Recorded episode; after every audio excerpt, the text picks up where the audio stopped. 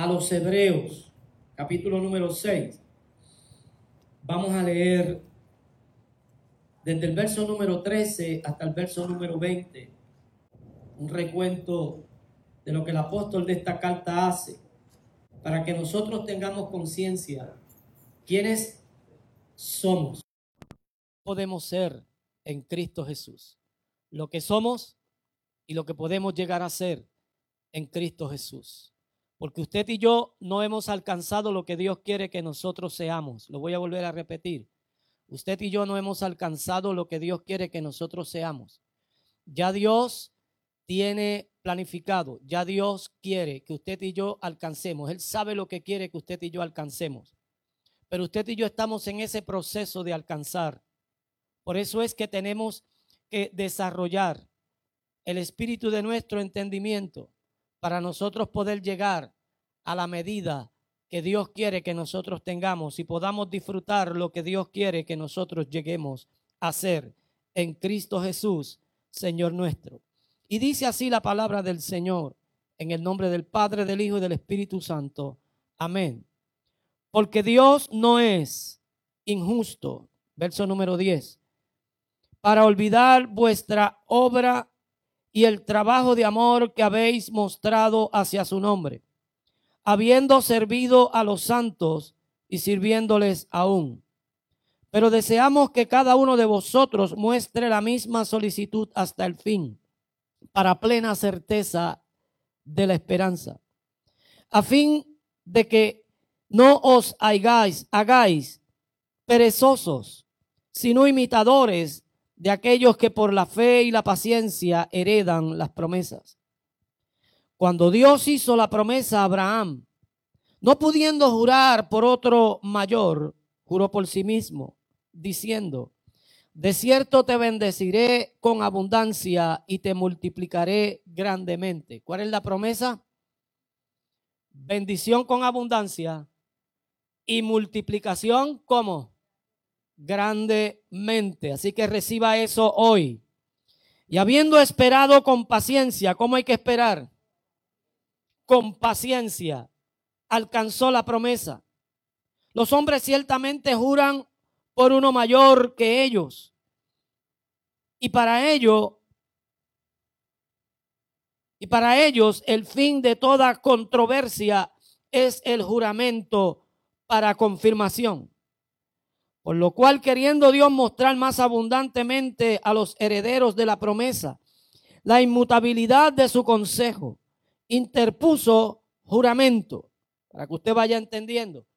Los hombres, para terminar, para dar por finalizado un trato, para dar por terminado una conversación, un diálogo o una discusión, llegan a qué?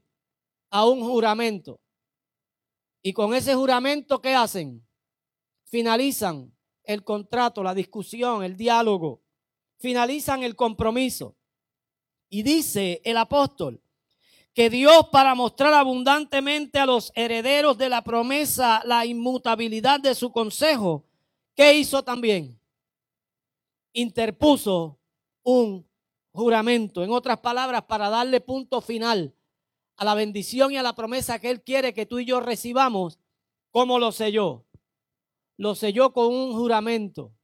Y dice que no encontrando uno mayor que Él, porque el juramento siempre se hace utilizando a alguien mayor.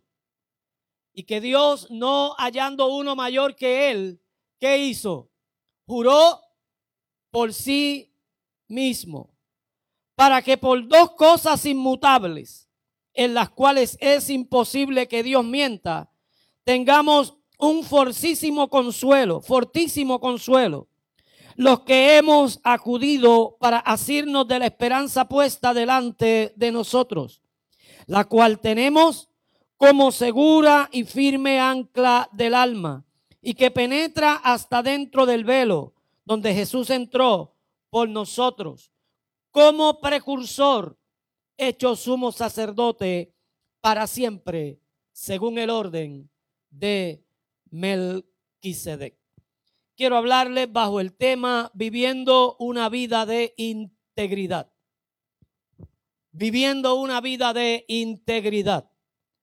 durante todas estas semanas que ya han transcurrido de este año 2022. Hemos estado estableciendo la importancia de nosotros desarrollar una relación íntima y estrecha con el Señor. Que nosotros vayamos eh, eh, eh, entendiendo la importancia de ir despegándonos de todo lo que es natural, efímero y pasajero. E ir comprendiendo que nosotros siendo espíritus, de la misma forma que Dios es espíritu, tenemos que acercarnos a Dios a través del espíritu. Todo, lo demás de nuestro componente humano es para que nosotros vivamos en el mundo natural y nos desarrollemos y nos desplacemos en todo lo que naturalmente nosotros necesitamos como guía. Pero para nosotros poder tener esa vida íntegra que Dios quiere que nosotros tengamos y no solamente que la tengamos, sino que la manifestemos y la dejemos también como legado a nuestras próximas generaciones. Y cuando hablo de nuestras próximas generaciones, no, no me refiero solamente a nuestros hijos, nietos, bisnietos y tataranietos, sino que también me refiero a todas aquellas personas que de una u otra manera tú tienes influencia sobre ellas y de alguna forma ellos van a aprender de ti que nosotros podamos dejar a todas esas generaciones un legado. Y yo establecí hace unos días atrás la diferencia de una herencia y de un legado. La herencia tú se la dejas a, pero el legado lo dejas en. Y es importante que tú y yo entendamos que es más importante dejar un legado en que una herencia a. La herencia A se puede malgastar. La herencia A tal vez no se le dé la misma importancia y no surta el mismo efecto. Pero cuando tú dejas un legado en, eso que tú dejas en está dentro. Eso que tú dejas en va formando un carácter, va estableciendo un estilo de vida totalmente distinto y diferente. Y es importante que entonces nosotros vayamos estableciendo qué estilo de vida nosotros queremos legar, qué estilo de vida nosotros queremos que las próximas generaciones emulen. Por tanto, para nosotros poder tener una satisfacción de lo que estamos haciendo, tenemos que aprender a vivir en integridad. Integridad no es perfección, aunque hemos dicho que Dios quiere que nosotros alcancemos la perfección. Porque mientras estemos en este cuerpo de muerte, de alguna forma vamos a tropezar, vamos a fallar, incluso vamos a caer. Pero cuando tú y yo comenzamos a desarrollar esa vida de integridad, tenemos más cuidado en los movimientos que hacemos.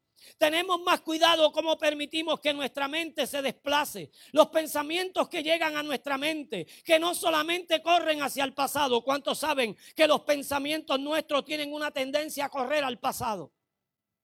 Por eso es que usted y yo tenemos que, tenemos, tenemos, tenemos que tener control y dominio de nuestra mente. Porque cuando tenemos control y dominio de nuestra mente, nosotros no vamos a permitir que nuestros pensamientos corran al pasado hacia aquellas cosas que no aprovechan.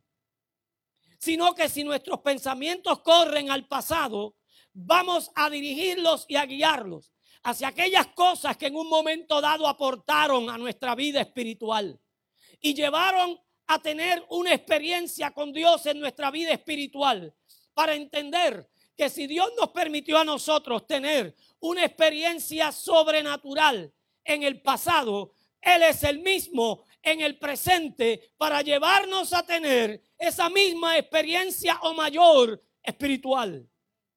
Por tanto, usted y yo tenemos que entender que nuestra mente tiene la capacidad para recordar. Diga eso conmigo, mi mente tiene la capacidad para recordar. Pero también mi mente tiene la capacidad para imaginar. Dile al que está a tu lado, mi mente tiene la capacidad para imaginar. Pero también mi mente tiene la capacidad para pensar. O sea que yo recuerdo, yo imagino y yo pienso. Pero cada una de estas habilidades que la mente tiene corre el peligro y el riesgo de moverse hacia lo negativo de moverse hacia aquellas cosas que definitivamente no me van a aprovechar. Por eso es que yo tengo que tener control de mi mente. Dile al que está a tu lado, esa es la razón para tener control de tu mente. Porque si no tenemos el control de nuestra mente, podemos recordar, podemos imaginarnos y podemos pensar en cosas que no nos van a aprovechar. Y Dios quiere que usted y yo comencemos a aprovechar el máximo de nuestra vida. Lo que te queda de vida es importante. Dile al que está a tu lado, lo que te queda de vida es importante. Y como es importante, usted y yo tenemos que procurar vivirla al máximo. Voy a volver a repetir. Como es importante, usted y yo tenemos que procurar vivir lo que nos queda de vida al máximo. Y vivir lo que nos queda de vida al máximo es superar ese pensamiento que llega a nuestra mente que nos quiere limitar. Dios no quiere que nosotros vivamos una vida de limitaciones. Por eso es que cuando Él llegó a nuestra vida, Él llegó con todo lo necesario para que usted y yo pudiéramos vivir una vida exitosa. Que usted y yo pudiéramos encontrar una plenitud de vida. Porque cuando Cristo llegó a mi vida, Él llegó a mi vida para traerme una vida plena. Dígalo conmigo, Dios llegó a mi vida para yo vivir una vida plena. ¿Y qué significa una vida plena? Una vida en abundancia. ¿Sí o no? Él quiere que yo, usted, su familia, sus hijos, sus amistades, todos los que nos rodean podamos llegar a experimentar esa vida de abundancia. Pero necesitamos nosotros querer. Oiga esto, necesitamos nosotros querer desarrollar una vida de integridad. O sea, si necesitamos nosotros querer, esto significa que esa vida de integridad no se va a dar fortuitamente. Esto significa que para yo poder vivir esa vida de integridad, yo necesito colocarme en la posición correcta, con los elementos correctos, con la gente que me rodea correcta para yo poder entonces desarrollar ese estilo de vida de integridad. El mundo no me puede cambiar a mí. Lo voy a volver a repetir. El mundo no me puede cambiar a mí. Y si no me puede cambiar a mí, no, no te puede cambiar a ti. De hecho, el mundo, el, el desastre que tú y yo hemos vivido, lo hemos vivido porque el mundo lo ha provisto para nosotros. Los resultados negativos y malos que hemos experimentado, los hemos experimentado y vivido por la influencia del mundo. Por eso es que el Señor Jesús estableció que no podemos hacer amistad con el mundo. Y cuando hablamos de mundo, hablamos de sistema de cosas. Sistema de cosas que engañan la mente humana. Y hay humanos que están engañados por el mundo humanos que están engañados por el sistema operacional del príncipe de este mundo, que domina el campo de pensamiento de la persona. Y tú y yo tenemos la capacidad de dominar nuestro campo de pensamiento. Y cuando tú y yo dominamos nuestro campo de pensamiento, entendemos que el mundo no tiene la autoridad para cambiarnos a nosotros, pero nosotros tenemos la autoridad, el potencial, las herramientas, la unción, la verdad para poder cambiar al mundo. Por eso es que el mundo no me puede transformar, pero sí yo puedo transformar al mundo. Yo puedo transformar los que me rodean. Yo puedo transformar a aquellas personas que en un momento dado eh, llegaron a ser parte de mi círculo inmediato. Porque cuando hablamos del mundo, que tenemos que despegarnos, desconectarnos del sistema operacional del mundo, no nos referimos a que tenemos que desconectarnos de gente. Porque lo que es importante para Dios es la gente. Y cuando nosotros no nos desconectamos de la gente, porque entendemos que tenemos lo necesario para compartir a la gente lo que la gente necesita, eso que nosotros compartimos llegará a hacer el efecto necesario para que la gente que nos rodea también pueda comenzar a establecer un nuevo estilo de vida de integridad. Y cuando hablamos de integridad, no nos referimos al ámbito natural, sino nos referimos al ámbito espiritual. Porque hay muchas personas que no son espirituales, pero son íntegros en lo natural. Pero cuando nosotros entendemos y conocemos la escritura, vamos caminando por un camino que Dios abre, que Dios establece, en el cual Dios nos conecta, porque usted y yo no tenemos la habilidad ni la capacidad para conectarnos solos a ese camino, sino que necesitamos la ayuda divina. Y cuando Dios nos conecta a ese camino, comenzamos nosotros a entender que por ese camino no se transita con la carga que nosotros llevamos. Y necesitamos comenzar a despojarnos de una serie de cosas que vienen agobiándonos, que son parte de nuestro pasado y que nuestro recuerdo nos ayuda a mantenerlo con nosotros. Por eso es sumamente importante que usted y yo, de esas tres facetas, utilicemos el pensamiento, que nos enfoquemos a lo que vayamos a pensar y que, y, que podamos crear imágenes en nuestra mente de todo lo que es bueno, de todo lo que es correcto, de todo lo que es amable, de todo lo que tiene buena virtud, para entonces nosotros poder movernos hacia la libertad con la cual Cristo nos ha hecho libres. Usted y yo tenemos todo lo necesario para ganar. Lo voy a volver a repetir. Usted y yo tenemos todo lo necesario para ganar. Y es importante que usted y yo nos propongamos a dejar ese legado a nuestras próximas generaciones. Y hoy he querido extender para que vayamos comprendiendo que el legado a las próximas generaciones no solamente se circunscribe a nuestra familia, a nuestro linaje, sino que abarca a todo aquel, a toda aquella persona que usted y yo de una manera u otra afectamos y somos de influencia. ¿Sabe que para muchas personas usted es un héroe? Para muchas personas y tal vez usted ni siquiera se lo ha imaginado. Tal vez usted ni siquiera le ha pasado por la mente que usted está influenciando a alguien y alguien está queriendo parecerse a usted. Pero yo he venido hoy, en esta mañana, de parte del Señor a decirte que alguien quiere parecerte a ti. Por tanto, si alguien se quiere parecer a ti, que el parentesco que ellos puedan ver en ti sea el mismo parentesco que tú ves en Cristo Jesús. De tal manera que nos vayamos multiplicando de manera correcta. Que lo que vayamos dejando sea la vida de Cristo.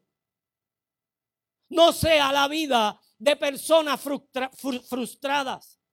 No sea la vida de personas eh, eh, eh, débiles de personas que no tienen fe, de personas que son como el tamo que arrebata el viento, de personas como las identifica el apóstol Santiago, que son de doble ánimo, que tienen dos pensamientos, que actúan como si fueran dos personas diferentes.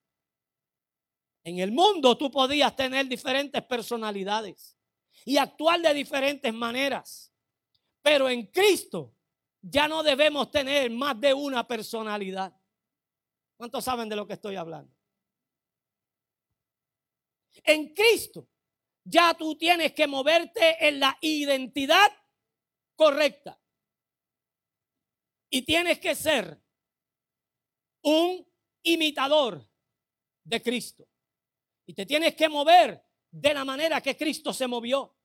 Pensar de la forma en que Cristo pensó hablar como Cristo habló, caminar como Él caminó, que tu modelo sea un modelo que alguien desee emularlo para seguirlo.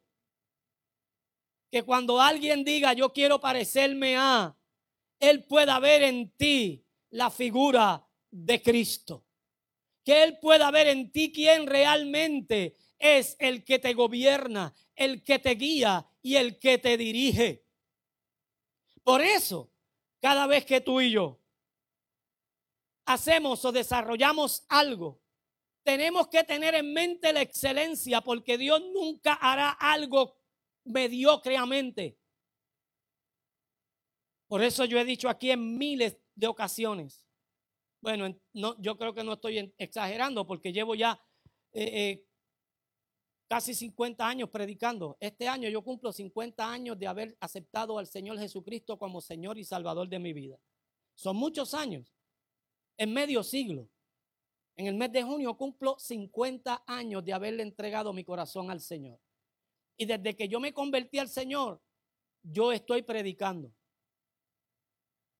Porque en el mes de noviembre del año 1972 yo, yo, yo, prediqué un mensaje donde la congregación no llegó o yo me confundí y yo llegué a una casa solo y yo tuve que hacer el devocional, leer la palabra, orar por ella y predicar a dos ancianos que habían allí en aquella casa y a un joven que se paró a la puerta de la casa. Y ese joven aceptó al Señor en aquel primer mensaje que yo di. Y desde entonces yo he venido predicando que usted y yo tenemos que hacer las cosas como si para Cristo las estuviéramos haciendo. En otras palabras, yo he dicho que si usted es un mecánico, usted se debe convertir en el mejor mecánico del área. ¿Por qué? Porque usted sea un mecánico y quiera estar compitiendo con los demás mecánicos. No, porque usted es un hijo de Dios. Y como hijo de Dios usted está representando el reino de los cielos. Porque en resumidas cuentas, cuando usted marronea una mecánica, ¿sabe lo que significa eso? Marronearla. ¿Ah?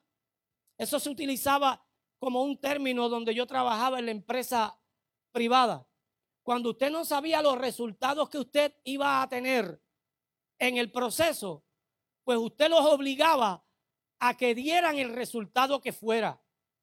Eso se llama marroneo. Eso se llama llevarlo por obligación a. Y cuando usted no hace lo necesario y lo debido para que el trabajo que usted esté haciendo sea un trabajo de excelencia, y esa persona queda insatisfecha y sabe que usted es un creyente en Cristo, ¿quién usted cree que va a pagar las consecuencias? El Evangelio de Cristo. Porque ¿qué es lo que van a decir del mecánico cristiano? Y eso que es cristiano, me jodó los chavos. ¿Sí o no? ¿Ah? Y eso no solamente lo dice el mundo, eso lo dice también la iglesia. Porque cuando usted y yo no quedamos satisfechos, nosotros llegamos a la conclusión de que este hermano debería estar trabajando con, mejor excelencia y debería procurar no engañar a la gente. ¿Verdad que sí? Que llegamos a esa conclusión. ¿Por qué? Porque es que cuando usted y yo llegamos al estilo de vida de Dios, usted y yo tenemos que procurar desarrollar una vida de integridad. Y eso es lo que nosotros tenemos que dejar como legado. Nosotros no podemos decirle a nuestros nietos, fulanito, no se dicen mentiras. Y después llega un cobrador a la puerta. Dile que no estoy. ¿Y cómo ese niño va a bregar con esa realidad donde usted le está diciendo que no debe mentir y luego para usted zafarse de su acreedor, usted le dice al niño que le diga al acreedor que usted no está. Esto se llama a nosotros desarrollar un legado correcto en nuestra familia. Y es importante, amados hermanos, que usted entienda que las decisiones que nosotros tomamos no van a afectar solamente mi vida, ni van a afectar mi vida solamente para el bien, sino que van a afectar mi vida también para el mal, porque lo hace para lo bueno o lo hace para lo malo. La decisión que yo tome me afectará para bien o me afectará para mal. Pero no solamente me va a afectar a mí, sino que esa decisión va a afectar mi futuro. No solamente va a afectar el presente, va a afectar mi futuro. Pero no solamente me va a afectar a mí de manera personal, sino que también va a afectar a mis hijos. Va a afectar a mis nietos. Porque aunque usted no lo crea, lo que nosotros le enseñamos a los hijos es lo que los hijos le van a enseñar a sus hijos. Y lo que los hijos de sus hijos aprendieron de sus hijos es lo que va a enseñar a los hijos de los hijos de los hijos de sus hijos. Pero también es lo mismo que yo le voy a enseñar a mi vecino. Y es lo mismo que yo voy a, a, compartir con los hijos de mis hermanos. Y es lo mismo que voy a compartir con los hijos de mis sobrinos. Porque esto se convierte en una cadena.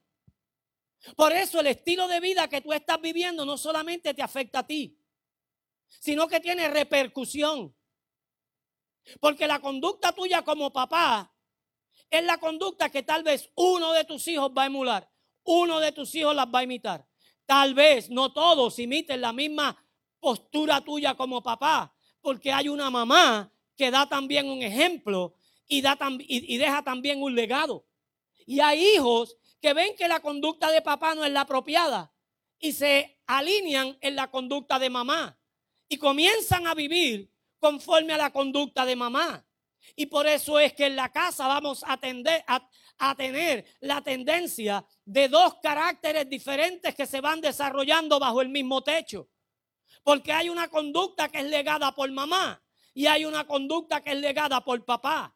Y esa conducta que es legada esa conducta va a tener en un momento dado aparición en el estilo de vida. Por eso es que uno de sus hijos va a actuar como papá. Y si papá es implacable, ese hijo será implacable. Y si papá no tiene eh, eh, eh, tacto, ese hijo no va a tener tacto. Y es importante entonces que nosotros vayamos creando ese balance en nuestra vida, que nos vayamos, que nos vayamos pareciendo a la figura de Cristo. Para que como legado nosotros vayamos dejando la figura de Cristo en nuestras próximas generaciones. El asunto de esto no es que nosotros no tengamos un manual para ser buenos padres, porque eso es una mentira que el diablo nos vendió y la compramos por muchas décadas. La gente que sabe dice que a nosotros no se nos dio un manual para aprender a ser padres y que hemos tenido que aprender a ser padres sobre la marcha, en el proceso. Pero esto no es verdad. No hay una realidad en eso. Usted y yo tenemos un manual. Y usted y yo tenemos el, el, el mejor ejemplo del mejor padre que ha existido. Porque si tu padre biológico no te ha dejado un buen legado, nuestro Padre Espiritual sí nos ha dejado un buen legado. Y cuando hablo del Padre Espiritual, no hablo del pastor de una congregación, hablo, hablo del Padre Celestial. Que ese Padre Celestial nos ha llevado a que nosotros podamos tener la mirada fija en el blanco de la soberana vocación. Por eso es importante que tú y yo entendamos que las decisiones que vayamos a tomar, esas decisiones nos van a afectar en el momento en que la, toma, en que la tomemos, pero tendrán repercusiones. Y usted y yo tenemos que comenzar a analizar el estilo de vida que estamos teniendo, en el comportamiento que nosotros estamos teniendo. Porque si nosotros queremos ser bendición para bendecir, nosotros tenemos que primeramente ser bendición y bendecirnos a nosotros mismos. Porque si usted no se ama a sí mismo, usted no puede amar a otra persona. Lo voy a volver a repetir. Porque si usted no se ama a sí mismo, usted no puede amar a otra persona. El Señor lo estableció en la carta del apóstol Juan donde habla muy claramente y dice que tenemos que amar a los semejantes como nos amamos nosotros mismos. Y esto es bien importante, porque cuando usted y yo comenzamos a establecer los cambios necesarios en nuestra vida, que duelen, digan conmigo, duelen. Duelen porque van contra un carácter mal formado. duelen porque van contra un estilo de vida equivocado. Duelen porque van contra la zona de comodidad que ya hemos establecido. Y cuando nosotros vamos contra nuestra zona de comodidad o cuando algo va contra nuestra zona de comodidad, nos vamos a resistir a que eso cambie lo que estamos acostumbrados a hacer. Por tanto, usted y yo tenemos que entrar en el proceso, aunque el proceso sea difícil y doloroso. El Señor dice que usted y yo lo podemos lograr. Y tenemos que lograrlo, porque esas decisiones no solamente me afectarán en el presente, sino que me afectarán en el futuro. Porque esas decisiones no solamente me afectarán a mí personalmente, sino que afectarán mis próximas generaciones. Por tanto, no existe persona que viva y muera solo para sí misma. O sea, usted y yo tenemos que entender que vivir una vida egoísta es el error y la equivocación más grande que un ser humano pueda eh, eh, eh, tener. No podemos quererlo todo para nosotros. Tenemos que entender que yo no voy a vivir esta vida solo para mí. De hecho, Dios nunca quiso que yo viviera la vida para mí. Por eso cuando miró a Adán dijo que no era bueno que el hombre estuviera como solo. Y de ahí entonces que le trajo la compañera y de la compañera le trajo los hijos y de los hijos le trajo los nietos y de los nietos los bisnietos y de los bisnietos los tataranietos hasta que usted y yo nacimos. Y siguen naciendo. Porque Dios vio que no es bueno que el hombre esté solo. Porque el hombre se necesita uno del otro. Entonces tenemos que entender que no hay una persona que viva y muera para sí solo. Entonces, usted y yo tenemos que entender que las malas decisiones nos pueden provocar a que nosotros cometamos errores irreparables. Y cuando cometemos errores irreparables podemos recibir el perdón, pero no la reparación. Lo voy a volver a repetir. Claro, no estoy hablando del perdón de Dios. Estoy hablando del perdón que nosotros como humanos damos. Porque cometemos errores que son irreparables y pedimos perdón y la persona nos perdona. Pero el daño que se hizo no se repara. Por eso es que usted y yo tenemos que entender que vamos a afectar de una manera directa o indirecta el núcleo de persona que nos rodea. Y tenemos que entender que tenemos que librarnos de esas decisiones que nos pueden llevar a tener adicciones. Y déjeme detenerme aquí porque las veces que se usa este término de adicciones, lo primero que llega a nuestra mente es que, ¿qué es? el uso de sustancias controladas y alcohol y tabaco. Y eso es lo que nosotros identificamos como adicciones.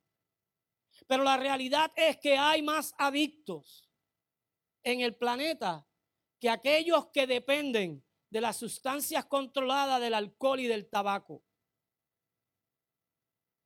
Y esas adicciones son las que nosotros legamos heredamos y legamos.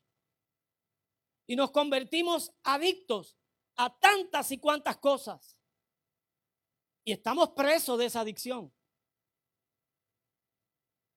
Y no nos permiten a nosotros poder ser libres en la totalidad.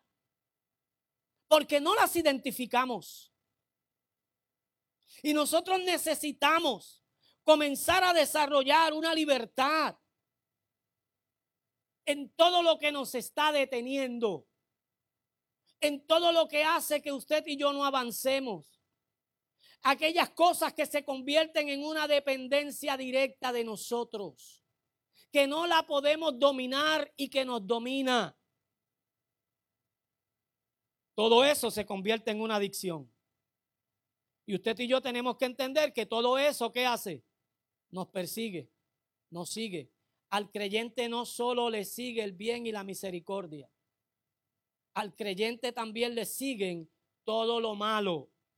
¿Para qué? Para que en un momento dado tengamos un conflicto entre lo bueno y lo malo.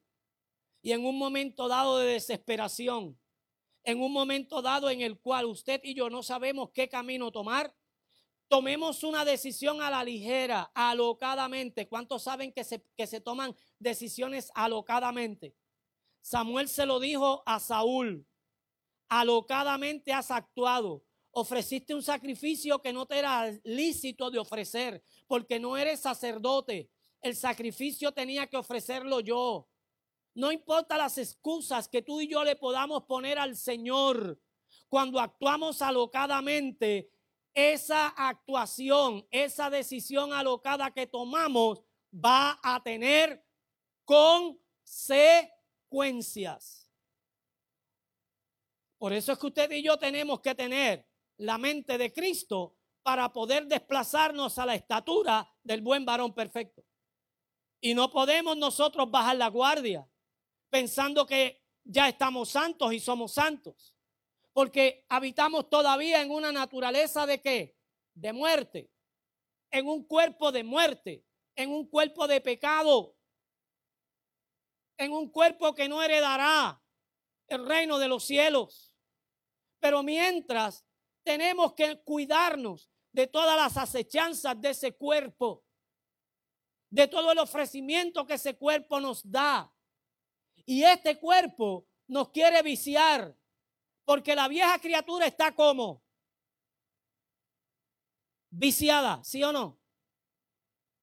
Y si la vieja criatura está viciada, ¿qué quiere hacer con nosotros? Con el que está dentro de nosotros. Lo quiere viciar.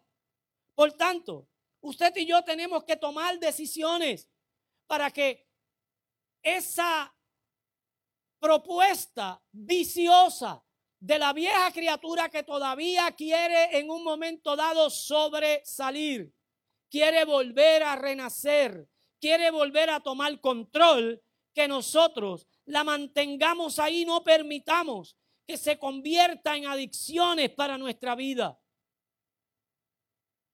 Que tú y yo identifiquemos todo lo que son adicciones. Que tal vez usted diga, no, yo no, yo no, yo no, yo no tengo adicción porque no fumes, porque no bebas, porque no te metas droga. Pero hay un montón de cosas que te dominan. Hay un montón de cosas que te separan de Dios. Hay un montón de cosas que hacen que no haya una atmósfera saludable en tu casa, en tu familia, entre tus hijos, entre todos aquellos que tú amas. Algo está sucediendo que se está convirtiendo en una nota discordante cuando tú llegas. Tienes que entender que hay parte de tu familia que no le gusta compartir contigo.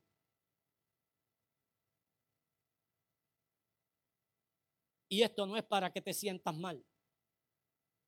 Simplemente esto es para que tú entiendas que es el producto de la vieja criatura, que es el producto de un estilo de vida equivocado, que en un momento dado nosotros desarrollamos que lo pasamos por alto porque no lo podemos identificar como una adicción en nuestra vida. Pero que podemos hacer algo sobre eso. Y podemos nosotros establecer los cambios necesarios que Dios quiere que nosotros establezcamos.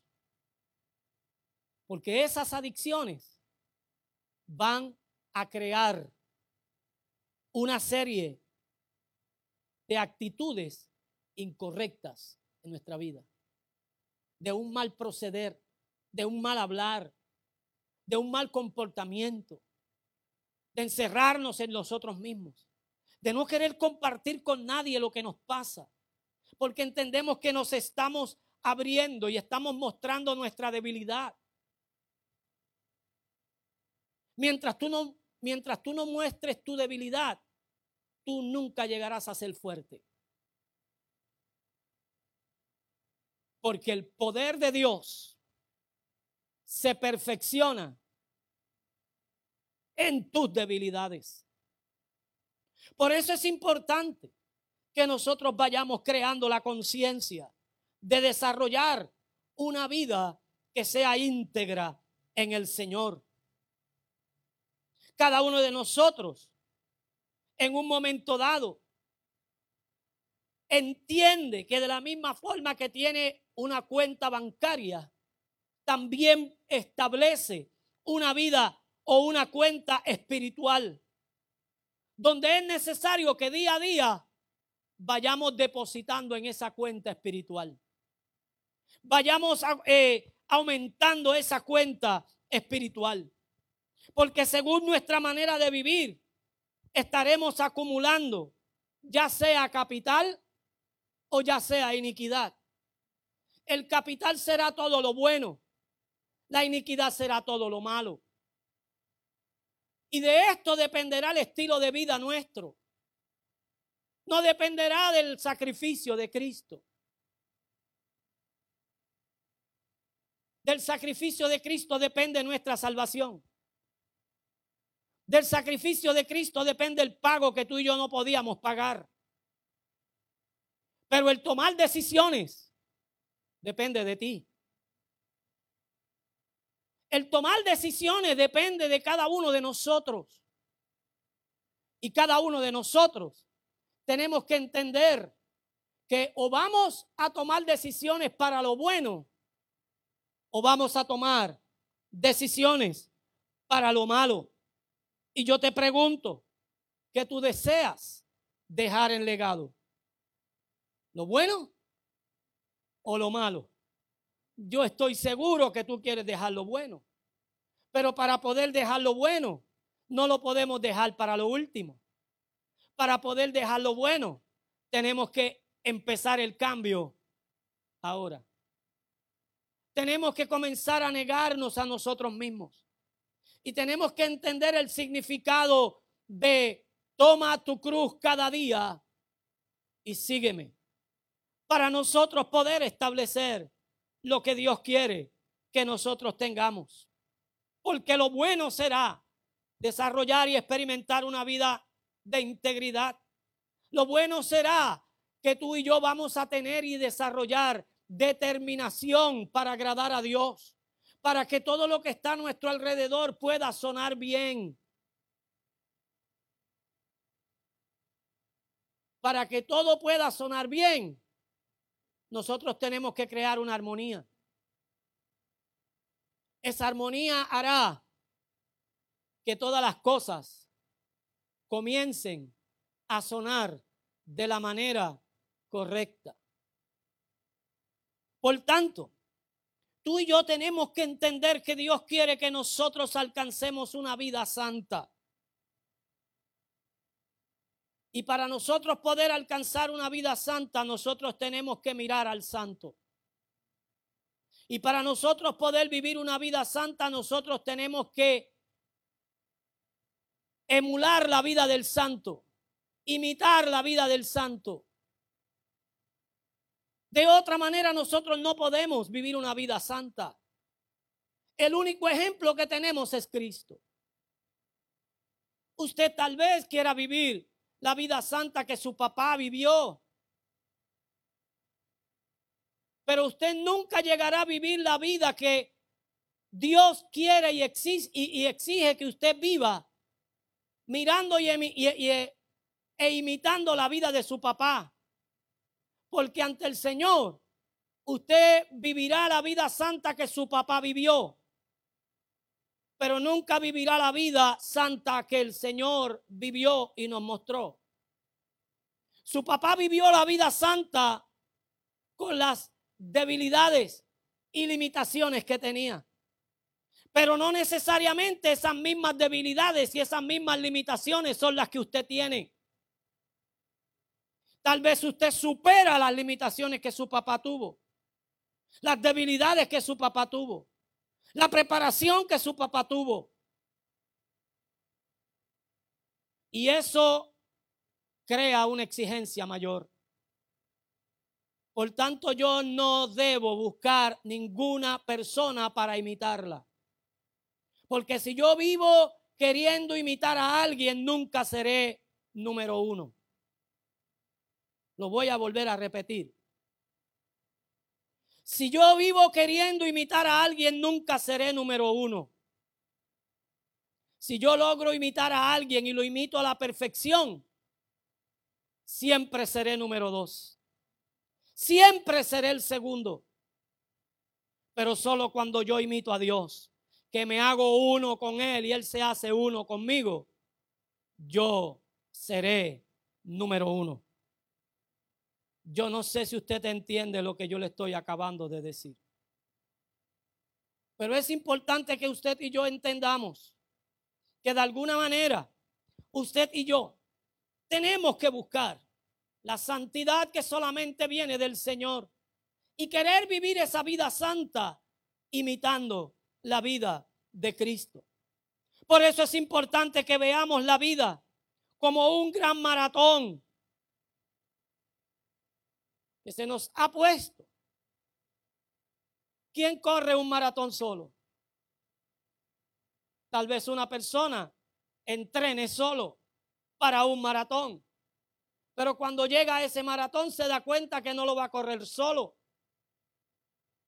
Que hay muchas personas más que de igual manera se han entrenado, han practicado, se han esforzado y han desarrollado una disciplina para ganar ese maratón, esa carrera. Y de la misma manera, cuando tú y yo miramos la vida como un maratón, vamos a encontrar que en esa línea de despegue, que en esa línea de arranque no estamos solos. Que están nuestros hijos con nosotros. Que está nuestra esposa o nuestro esposo con nosotros. Que un poquito más adelante están nuestros nietos con nosotros. Que están nuestros padres y nuestros hermanos que están nuestros primos, nuestros sobrinos y nuestros tíos, que están nuestros abuelos, también están nuestros amigos, también están nuestros vecinos, también están nuestros compañeros de trabajo. En ese maratón de nuestra vida hay tanta gente a la cual Dios quiere que tú y yo afectemos de manera positiva. Que cuando te vean a ti, vean a Cristo. Que cuando te vean a ti deseen imitar lo que tú estás haciendo para que luego tú los puedas llevar a la persona de Cristo. Que ellos no anhelen como tú te comportas, sino que ellos anhelen lo que tú tienes. Porque lo que tú tienes tiene más valor de cómo tú te comportas, inclusive de lo que tú eres. Porque lo que tú tienes es más importante que lo que tú eres. Por eso es importante que tomemos control de nuestra mente. Que no vayamos al pasado para nosotros seguir arrastrando penumbra, arrastrando dolor, sufrimiento, amargura, malos recuerdos. A todos nos pasa. No es un grupo aislado. Todos, a todos, nuestros pensamientos nos llevan al área del recuerdo para que nosotros recordemos. ¿Sabes cuál es, cuál es el antídoto que tú debes tener para esos recuerdos malos?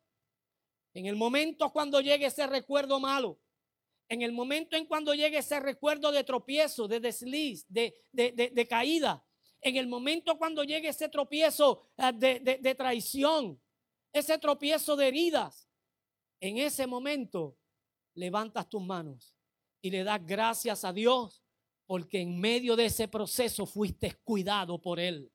Porque en medio de ese proceso la gloria de Dios vino sobre ti. La gracia de Dios te cubrió como un fuerte escudo.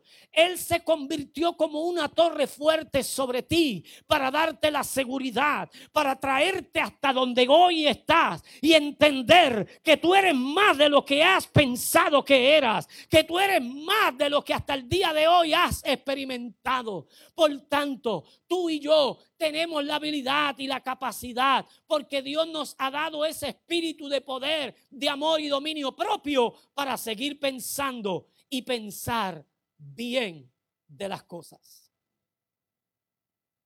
Es el momento de nosotros tomar la decisión correcta. De nosotros entender que en esta carrera tenemos que pasarle el batón a alguien. Eso se llama legado. Eso no se llama herencia.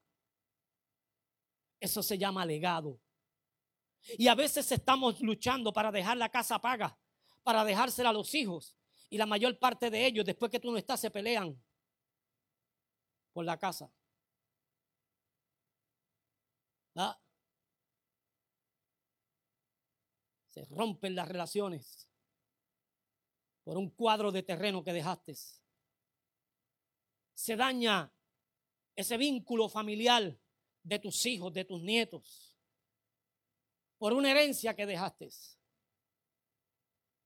Pero cuando tú dejas un legado, ese legado hace que esa familia reciba ese batón y que lo analice antes de salir corriendo. Porque tú y yo tenemos que analizar dónde nos dejaron el batón. Porque aunque tú no lo hayas creído, a ti te, soltaron un batón en esta carrera. La herencia biológica te soltó un batón en esta carrera. Porque aunque tú no lo hayas oído y esta haya sido la primera vez que tú has oído que tenemos que mirar la vida como un gran maratón, la vida siempre ha sido un maratón donde nuestros bisabuelos o tatarabuelos le dejaron a, los bisabuelos nuestros un estilo de vida. Los bisabuelos se lo dejaron a nuestros abuelos. Los abuelos se lo dejaron a nuestros padres. Nuestros padres nos lo dejaron a nosotros y ahora nos toca a nosotros dejárselo a nuestros hijos. Para que nuestros hijos se lo dejen a nuestros nietos. Para que nuestros nietos a nuestros bisnietos, a nuestros, hasta nuestros tataranietos. Para que así sigan las próximas generaciones. Esto significa dejar un buen legado generacional. Porque aunque después el vínculo familiar se rompa. ¿Cuántos saben que el vínculo familiar se rompe? ¿Ah? ¿Cuántos saben que los hijos de los hijos de los hijos de mis hijos ya no van a ser familia? De los hijos de los hijos de los hijos de los hijos de los hijos de mis sobrinos y de los hijos de los hijos de los hijos de mis tíos. Porque va a llegar el momento en que qué?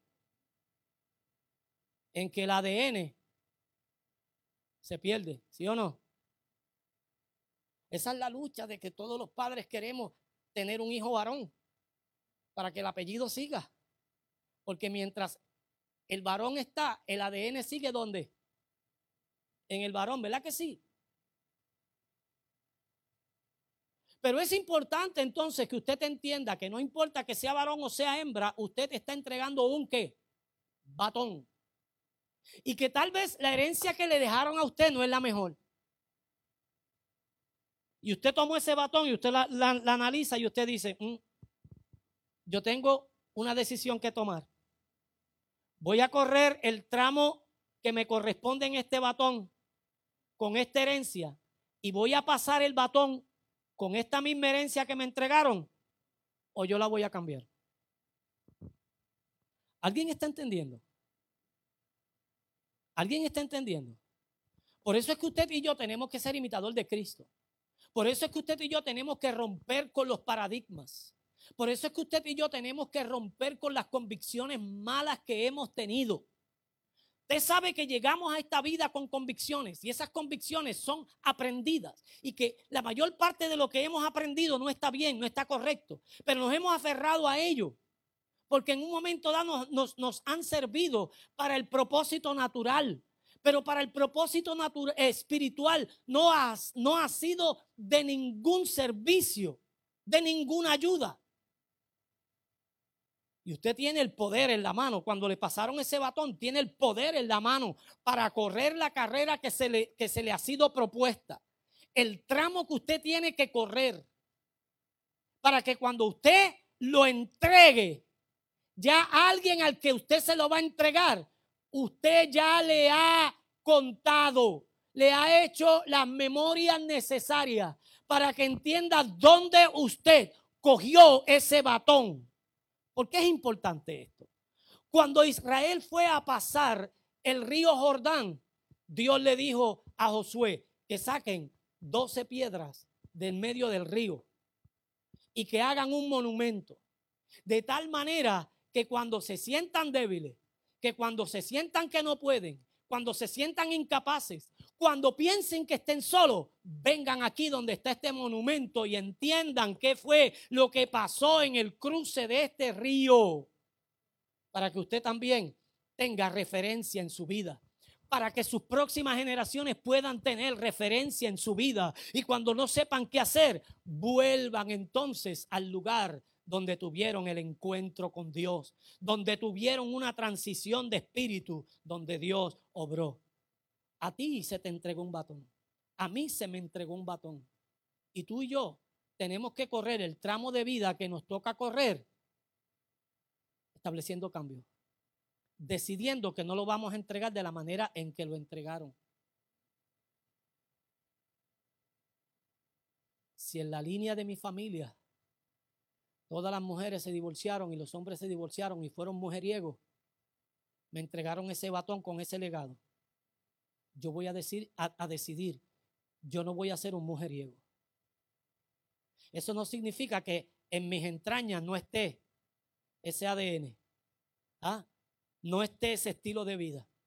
Eso significa que yo me voy a negar a seguir procreando dentro de mí ese germen. Eso significa que las mujeres de aquí en adelante, de mis próximas generaciones, no se van a divorciar, que los matrimonios van a estar firmes. Eso significa que es una decisión que yo voy a tomar. Y cuando yo pase ese batón, yo lo voy a pasar con unas recomendaciones, con un estilo de vida diferente, con una mentalidad distinta. Y lo voy a pasar dándome por entendido y por entendida que yo he enseñado correctamente, que yo he sembrado la semilla correcta en el corazón de mis hijos, de mis hijas, de mis nietos, de mis nietas, de mis generaciones, de mis amistades. Que yo me voy a convertir en la bendición que Dios quiere que yo sea para que todos aquellos que me rodean puedan ser bendecidos. Amén. ¿Entendimos esto? Dicho esto, cerramos. Damos gracias al Señor. Oramos a Dios. Y le pedimos al Señor que toda esta palabra cree en nosotros un efecto transformador en esa área de nuestra vida. Porque usted y yo vivimos una vida por etapas y cada etapa de nuestra vida necesita una transformación. Yo no sé cuántos de ustedes han escuchado de que, ay, es que ya yo estoy en otra etapa de mi vida. Pues mire, es que cada uno de nosotros estamos en otra etapa de nuestra vida. Lo que tenemos que procurar es que cada etapa de nuestra vida vaya consona al estilo de vida que Dios quiere que nosotros desarrollemos en esa nueva etapa, en ese tramo de vida que nos ha tocado correr. Dale un aplauso al Señor.